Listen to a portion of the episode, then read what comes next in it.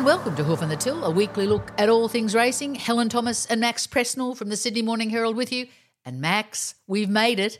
It's Derby Day at Flemington. You're in Melbourne, so all is right with the world. Yes, all is right with the world, but I don't think Derby Day uh, has the impact it once had, Helen. Uh, Derby Day was always something special. Uh, I do think it's overshadowed by the Golden Eagle at Rosehill today. Look, the Derby this century hasn't been what it was. It was once the hunting ground for great horses, budding champions, and now, perhaps because Australia's just dipping out of the staying scene, we're seeing it here. But I think there, there would be one, two, certainly only three horses this century that you would say were top liners or going to be top liners or could have been top liners. Now, against that, you look at the Golden Eagle. Last year, I wish I win. The year before, I'm thunderstruck the year before, Colette the winners. The, the inaugural one, Kolding, well, no world beater, but every every uh, major race will have a have a common year. But oh, gee, I think the Victoria Derby's had a common century. So what am I doing down here? Well, at Flemington on Derby Day is a field of memories, and I just couldn't imagine being, unless there was COVID or an outbreak of bubonic fever or something, I just can't imagine going to a race course when the Victoria Derby's being run and not being there because it's been so good for so many decades. And wow, it's going through a lull. It's still a good day's racing, but I've got to concede, I don't think it's any better, if as good, as Rosehill Gardens today. Well, I'm not far behind you, and we're about to speak to JD Hayes, who, of course, has one of the most favoured runners in the Derby with Apulia. We'll also be talking to Simon Max. You mentioned the Golden Eagle. He, of course, has Amelia's Jewel, the mare that's bounced back, he hopes, from a bit of a, a bug that was very difficult to identify. We'll talk to him about that. And also, Max, this may surprise you, but with all the money that's around for racehorses in Australia, with all the races we're talking about, the Group Ones that are on offer now, the foal crop in this country and in fact most of the world has declined significantly like more than 30% so we're going to be speaking to bren o'brien about that because he's crunched the numbers. The other person of course we'll be talking to is corey brown who has ridden two melbourne cup winners. That's the other race we're going to talk about max and we want to hear your views on who you think will win next tuesday. Yeah but the point helen is when you, when you bring up these statistics and foal crops doesn't particularly interest me because i look at the strength of racing there are so many good things about racing today, particularly in Sydney. Well, I, I, think Sydney leads the way. Once upon a time, it was a pretty close race, Sydney and Melbourne, but now I think Sydney leads the way. And whether the foal crop is down, I'm not seeing it in the racing. I'm not seeing it in the in the country meetings. I'm not seeing it in the provincial meetings. So look, you look into it. I, I would rather be talking to, to Corey Brown about the Melbourne Cup. I'd rather be talking to Corey Brown regarding the the great vintage of apprentice jockeys we've got in Sydney now. I don't know how they are in Melbourne. They might be just as good, just as promising. But it's been a long, long time since I've seen so many good young riders uh, going around, so many riders of promise. And the point is with them, they, they're, they're now in a situation that they're going to get better. We're dipping out on the goat, the greatest of all time, Damien Oliver. Look, I don't know. I really don't know. And as you know, Helen, I go back to George Moore. I've seen Lester Piggott ride at his peak. And while I can't declare that Damien is the best of all time, I've never seen one better. It'll be interesting to hear what Corey Brown has to say about Damien Max in that context, given this is his last derby, it is his last Melbourne Cup.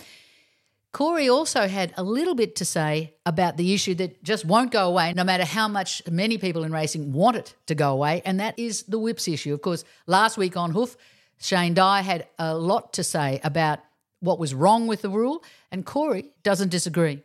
With the Caulfield Cup the other day, I, I just think that is so silly. Like it's a 2,400 metre race. We all know that the horses have got to start to be wound up at about the 800, 600. So therefore, you're going to be like feeling for the persuader a lot further from home. But when you're allowed to use that whip every stride from the 100 metres, providing you're in contention, and Mark Zahra only used it three times from the 100 through the winning post because the horse is fully wound up. Like, I think it should be just a common sense rule where if you're not in contention and they're not winding up, you don't use the whip. But to use it only 13 times, where I could we could use it 13 times in the last 100, but you're not into trouble. But yet, because he used it nine and then three after, or whatever it was from the 100, he got fined. And we'll hear more from Corey Brown a bit later in the show. But right now, Max, JD Hayes has joined us. And as I mentioned, he has a number of runners in the key races, the Group 1 races at Flemington on Saturday. And he's with us now. JD to action, the Derby, Apulia. By G, looks well suited by the distance. You've you've primed him perfectly for this uh, this classic. How has he done this week? Yeah, really pleased with him. It's a it's a big ask going for the three weeks backing up in a row. This is Plan B. Um, he got himself in, in all a hot bother of a mess and tangled himself up in the gates and got himself scratched there. So we had to go to Plan B, and um, it set a bit of a task. But he's a a big, strong colt by Fiorente who seems to be thriving off racing and um, seems to be going quite well right now with his uh, peak performance on Cox Plate Day there. So hopefully he can maintain that form and bring it to the Derby. And if he does, he'll be right into it. You've mentioned about him being hot and bothered now. Of course, he's, he has the benefit of a barrier blanket to assist him in the uh, uh, assist him in the gates and earmuffs. And do you feel that uh, perhaps he's, you know, with experience, he's overcoming some of these bad habits? I do believe so, and I think that was a bit of a freak thing what happened that day at Flemington. Um, he might have just been a touch fresh and well, feeling so good into the run, and um, they were a while loading there. He was stood in there for a long time and uh, sort of just come out of the blue. Mark said, and he hasn't put a foot wrong since, thank God. So they're just the little obstacles that we had to navigate on his path on the way to the Derby. Of course, being by Fiorente, you wouldn't think the Derby journey would be any problem for him. In fact, it would be an advantage. No, absolutely. His father being a Melbourne Cup winner, um, I think he's going to eat up the 2500 and he's out of a high shap mare too. So um, hopefully the 2500 metres is right in his uh, sweet spot and he can even go a little bit further as he gets older. Arkansas kid found a sweet spot last start at Caulfield.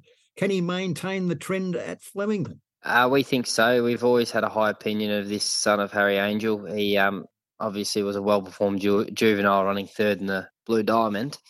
And uh, things sort of didn't go according to plan early on in the spring. We had him ready to go August, but uh, unfortunately, he had a bit of a virus, so we had to back off him, bring him back through the trials again. And then we produced him down the straight, and he had a heart fibrillation. So um, he's due for a bit of luck. And luckily, we were able to get him back on track with a good win at Caulfield, a terrific ride by Damien Oliver, and he gets his opportunity to go down the straight again if he's able to win it, he'll be a very valuable colt.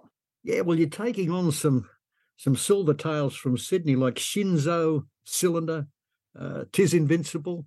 They've all got very strong Sydney form, and uh, uh, but nevertheless, uh, you're you're comfortable about that straight six at Flemington.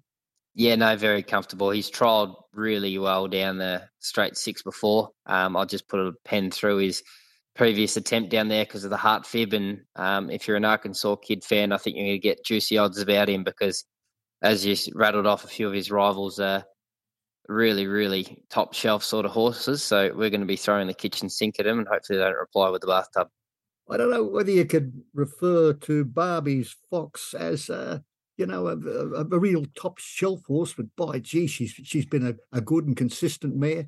Certainly paid away and uh, she'll be going around in the Empire Rose, another Group One uh, for your stable. And how do you assess her prospects? Well, I think you summed her up quite well. She's um, certainly consistent and paid her way, and she fronts up every time, gives you 110 percent, and just continue to improve throughout the preparation. And we feel like she's deserved a tilt at the Group One, and I don't think it's beyond her. JD, you're sounding pretty calm and pretty relaxed, and given the excitement of Cox Plate Day when you nearly won that big race with Mr. Brightside and the fact that you're going into this huge race day on Saturday with your two brothers. What's it like? I mean, this is the first time you'll be at Derby Day in this professional trio. How are you feeling, you know, in the hours that we don't see you? We're not talking to you. No, pretty uh, cool, calm, and collected, to be honest. Um, we're very, very lucky. You really just see from the outside looking in, us three boys are sort of just a window shop, but we're surrounded by terrific staff and we've got really good processes and world class facilities and good horses in the stable. So um, when you th- feel like you're ticking all the boxes at home doing the one percenters, um, a lot what happens race days out of your control. I so, believe you've got a um, pretty good sister in the background there too. Oh, the boss too. She's a she. She's the boss, and she's not involved in the horses, but she's a a very very involved in the family business as well. And all us kids are working together well and uh, long may that continue. JD, what about the family history at Flemington and the family history in the Victoria Derby? I think uh, your grandfather, Colin Hayes, was responsible for the probably the best uh, Victoria Derby winner I saw in Dulcify, a, a freak horse. And of course, your father, David, he had his winners. Your uncle had a winner. But um, you're sitting in a good position to continue uh, this year. Yeah, the uh, the family tradition and the trainers before us at Lindsay Park have set us big shoes to fill, but in the same breath, we've been given every opportunity, and off the back of their hard work, have set us up with um, a world class property up here at Euroa and an established cl- client base and every possible opportunity to succeed. So um, they've set a high set a high benchmark, given us every opportunity to achieve it. But we've always said if we're half as successful as CS and Dad will be still quite successful trainers in our own right. I think that's a very fair summation, JD. Thank you so much for your time today on Hoof on the Till. No, thank you for having me. And all the very best on Derby Day at Flemington. Max, from JD Hayes to Simon Miller, because the other big, big, big race, in fact, some might say it might even be bigger than the Derby, which kind of sounds sacrilegious, certainly worth a little bit more money. The $10 million Golden Eagle the favoured girl is Amelia's jewel, and Simon has care of her and expert eyes on her. Simon, good to have you back on Hoof. Great to be back on, Helen. Um, it's always uh, good to have a chat to you because it means I've got a nice horse. It certainly does mean you have a nice horse. She's a very nice horse, although she had a bit of an off day, didn't she, in the Toorak last night? But she's what, just had a little bit of a bug and she's back on even keel now? Yes, uh, spot on. So um, pulled up out of the race and uh, went off a feed for a few days afterwards, which isn't her, and uh, it was a bit quiet. And then there was a little bit of a low grade bug floating around Flemington, and she was part of it, unfortunately. But uh, she's bounced out of it now, and all systems go. Mm, well, that's good to hear. And of course, as long as you've ha- had us over here on the, the southern tip of Australia, there's been a lot of talk about which race she would go to, which race she wouldn't go to. A lot of people wanted to see her in the Cox Plate. But I think one of your oldest buddies, Dean Lester, had you put you on another path, didn't he, to the Golden Eagle? Yeah, absolutely. I'm sure if he was around, he would have said, forget the Cox plate. Uh, one of the bits of advice he gave me uh, before he passed was you'll get it offered at an Everest slot, but for a four-year-old mare, it's pretty hard to do. You can only sort of have one grand final and either make it the Eagle or make it the Everest, not both. So I knocked back a slot on that advice and probably smart advice. And then um, now we're all systems go to the Eagle. And gee, it's good money, isn't it? $10 million for four year olds. Just unbelievable. And I also can hear Dean saying you can do that this year and she can come back next year for the Cox Plate. yeah, it'd be interesting to see what he thought, whether I play a Cox Plate or an Everest next year, because there's no doubt she's she's really effective at sprinting if I train her to sprint. So uh, yeah, I don't know which way we'll play yet post the Eagle, but we'll get through the Eagle first and then come up with our next move for the autumn. Simon, uh, I've uh, pursued the the saying: "There's a hundred ways a horse can be beaten and still be trying." A low grade bug. That's that's just come into the equation now. Uh, what do you? What would you do to to overcome and diagnose a low grade bug? Max, good question. Um, nothing popped up in the um, in the bloods, which was frustrating, and she was sound, but she was just a bit flat and not eating. So the vets just said, "Oh, she must just have a have a low grade bug." So I was like, "Oh, I've got three weeks between races, um, so I'll just pot her around for a week." And because we were under no pressure, uh, we just had to wait for her to pick up and bounce out of it. And it took till Thursday to do it, and then after that, she's back to her usual self breathing fire. But I was in a bit of trouble. I got a bit nervous pre-race in the mounting yard when she was revving a bit high, and I, I put it down to the chopper above and the band that was nearer.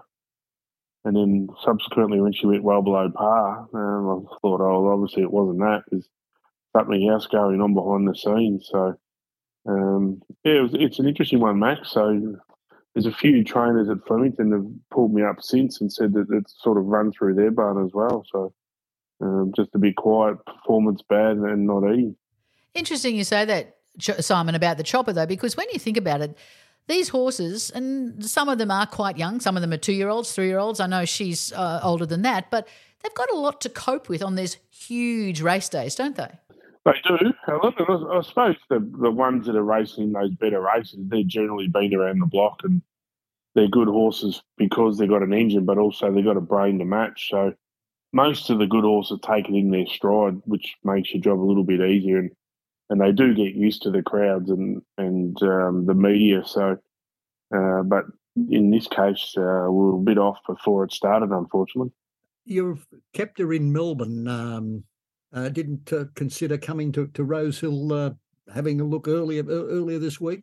It would have been tempting, Max, but the fact that um, it took her a while to get out of that Toorak run, I thought I'd just leave her in her own environment of Flemington where she's thoroughly enjoyed it. And I thought if I, I'll, I'm better off reading the play within the within the parameters that, that I know she's accustomed to, rather than chuck her on the truck and then try and read her from up there in a new environment. So it was a percentage play to just keep her here, and then she's enjoying herself. So I thought, oh, I'll just wait till Wednesday night and put her on the truck and lob her there Thursday morning. Simon, of course, um, Saturday's race is a ten million dollar race, but uh, you're not really racing for chaff bags in Perth either. Like you know, she's earned two point seven million uh, up to date, so uh, she's obviously a, an outstanding mare and win, lose or draw on Saturday. Like uh, she's been obviously a very valuable one. Yeah, she's been a good money spinner and, and being by Siyouni as well, a Group One winning mare. So she's even her residual values through the roof. But it's incredible money that's up for offer, and you know it won't be an easy feat to go there and think you can win it. There's twenty other, there's nineteen other horses going against you in that race, so you'll need a bit of luck, and there, there's some handy horses in it. And you're obviously not overtaxed navigating between the big races. Like it's not stressing you as to whether you should have run in the Cox Plate last week or gone to the Golden Eagle or come back for the Everest. Yeah, I thought I watched the Cox Plate last week, and, and it's my favourite race. I love it. You know, if you've got any chinks in your armour, you'll get exposed a long way out from home. And I, I actually watched that race, and even though it would have been nice to be part of it, I think when you look at the first three across the line, they're just warriors and they've been around the block a lot. And I just thought secretly to myself at the races at Ascot, I wonder if I would have got blown up trying to take on those big boys. Um, we'll never know, but I've got full respect for them, and I just think I might have dodged a bullet. Well, hopefully you'll be flying high on uh, Saturday and the Golden Eagle. And uh, Simon, thank you so much for talking to us today on Hoof on the Till. My pleasure. Uh, Helen and Max, great to talk, and uh, hopefully I'm talking to you after the event.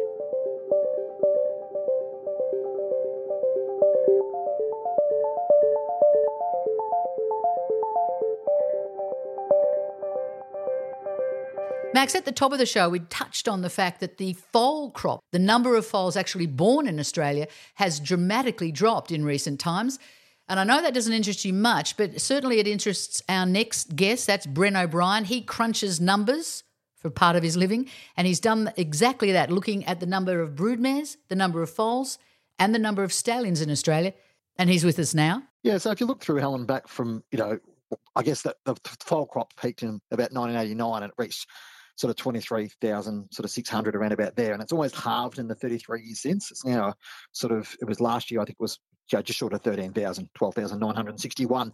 So that's sort of part of a global trend, especially in the sort of, I guess, the major developed racing countries, I suppose, like like uh, the US and also Europe as well, that those numbers have dropped dramatically. Now, it, it's interesting when you look about, you know, racing's never had as much money in it, particularly in Australia that the uh, I guess the amount of horses that are, that are being bred is actually lower than lower than ever. And there's a couple of reasons for that. We can get into that in a minute. But it it is a fascinating sort of I guess counter to the the notion that you know racing's bigger and better than ever. And it certainly flies in the face of the promotion, if you like, about you know it's never been easier to buy into a horse with all these big syndications and some people buying in for as little as one percent of a horse, which is still pretty exciting if you get a horse to a to a major race day, let alone a ma- you know to win a major race.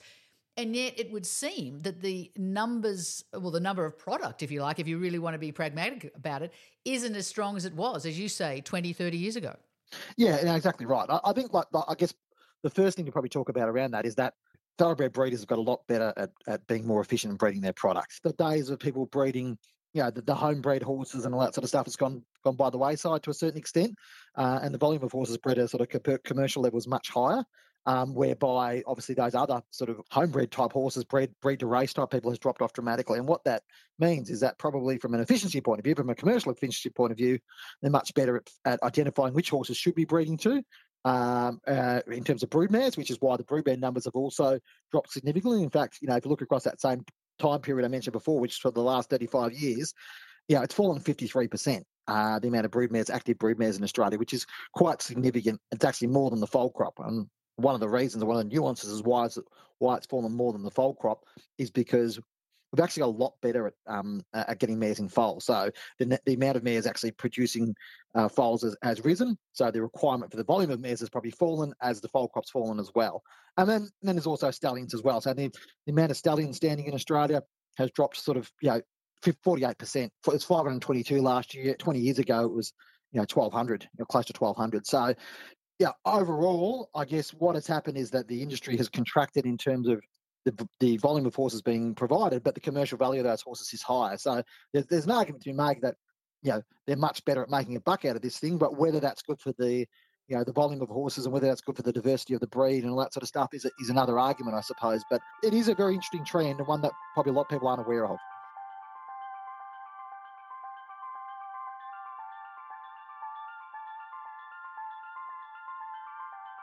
Okay, Max, we've been largely focusing on the racing at Flemington and Rose Hill on Saturday, and why not? It's Derby Day, it's Golden Eagle Day. But I reckon we should also try and look a little bit further ahead to the first Tuesday in November. And of course, that's next Tuesday with the running of the 162nd Melbourne Cup. Our next guest has actually ridden two winners in that race. So he can talk about that. And he can also talk about what's in store on Saturday. Corey Brown is who I'm referring to. And Corey, welcome to the podcast. And good morning, guys. How are we? Corey, uh, one of the uh, more intriguing aspects of, of this wonderful day's racing at Flemington and Rose Hill uh, this week is uh, the GOAT, greatest of all time, Damien Oliver. Now, you've ridden against the, the greats of our time. How do you rate Damien Oliver? Max, he's, he's definitely right up the top for me. Just to hold his consistency for what 30 something years. Um, I remember as a young kid, 16 year old kid, coming to, to Rose Hill, and Damien was well on his way, and he was riding Schillaci at the time. And I remember going down and sort of like going into the jockey's room and just to see Damien Oliver because I was a country kid. I'd never even been to Sydney before. So when I first arrived into Sydney and to see these jockeys um, and sort of be rubbing shoulders with them, I, I, couldn't wait to sort of see Damien Oliver and just, you know, to meet him. Um, I think back over the years, and his Group One record speaks for itself. Um, yeah, for me, he's he's definitely right up there with the best. Corey, uh, for a country kid, you've you've done pretty good. Like you've won the Melbourne Cup on shocking and rekindling. The Melbourne Cup this year, I know it's a little distant for you. You you'll be in Sydney. You uh, give your commentaries, uh, expert commentaries too, might I add, uh, pre-race uh, in Sydney races. But if you had your choice this year, what would you be riding in the Melbourne Cup? Max, I keep going back to last year's winner, Gold Trip. I thought his run in the in the Caulfield Cup was outstanding. It's just a shame that Mark Zahra, his last year's rider, um, knew him too well and sort of shut him out of it and didn't give him a chance to gather momentum with a big weight. Um, and then he got around the valley. I know it's going to be a, a massive effort to compete in those three majors over the over those sort of couple of weeks or few weeks. But um, I, I, don't know. I just keep coming back to him. I know he's got decent weight, but he's proven at the distance. His his form this time in is just outstanding. Yeah, I, I just keep coming back to last year's winner, Gold Trip. I think you ought to get some medical attention, mate, because um, I'm thinking along the same lines. But Mark Zahra, uh, who won on him last year and who was uh, on him in the in the Cox Plate, he's uh, he's sacked him. He he doesn't feel that he's uh, he said he's a good horse on firm ground, but um, he said firm ground he's not as best as he can be. What do you think about that? Uh, do you do you think the firm ground is, a major aspect uh, in Tuesday's race? Oh, look, if, if if that's the only excuse he's using, I think he's clutching at straws, Max.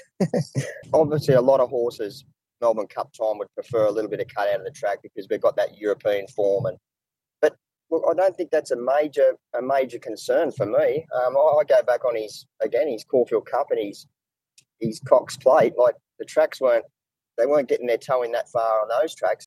And and as we know, Moonee Valley, the way Moonee Valley races, it always races on the firm side anyway. But that would be a small blip on my radar if I was, you know, if I was searching for rides. Corey, um, as I mentioned before, uh, your expertise is noted looking at horses be- before the race. Now, the Golden Eagle on Saturday uh, promises to be a, a, an outstanding sprint.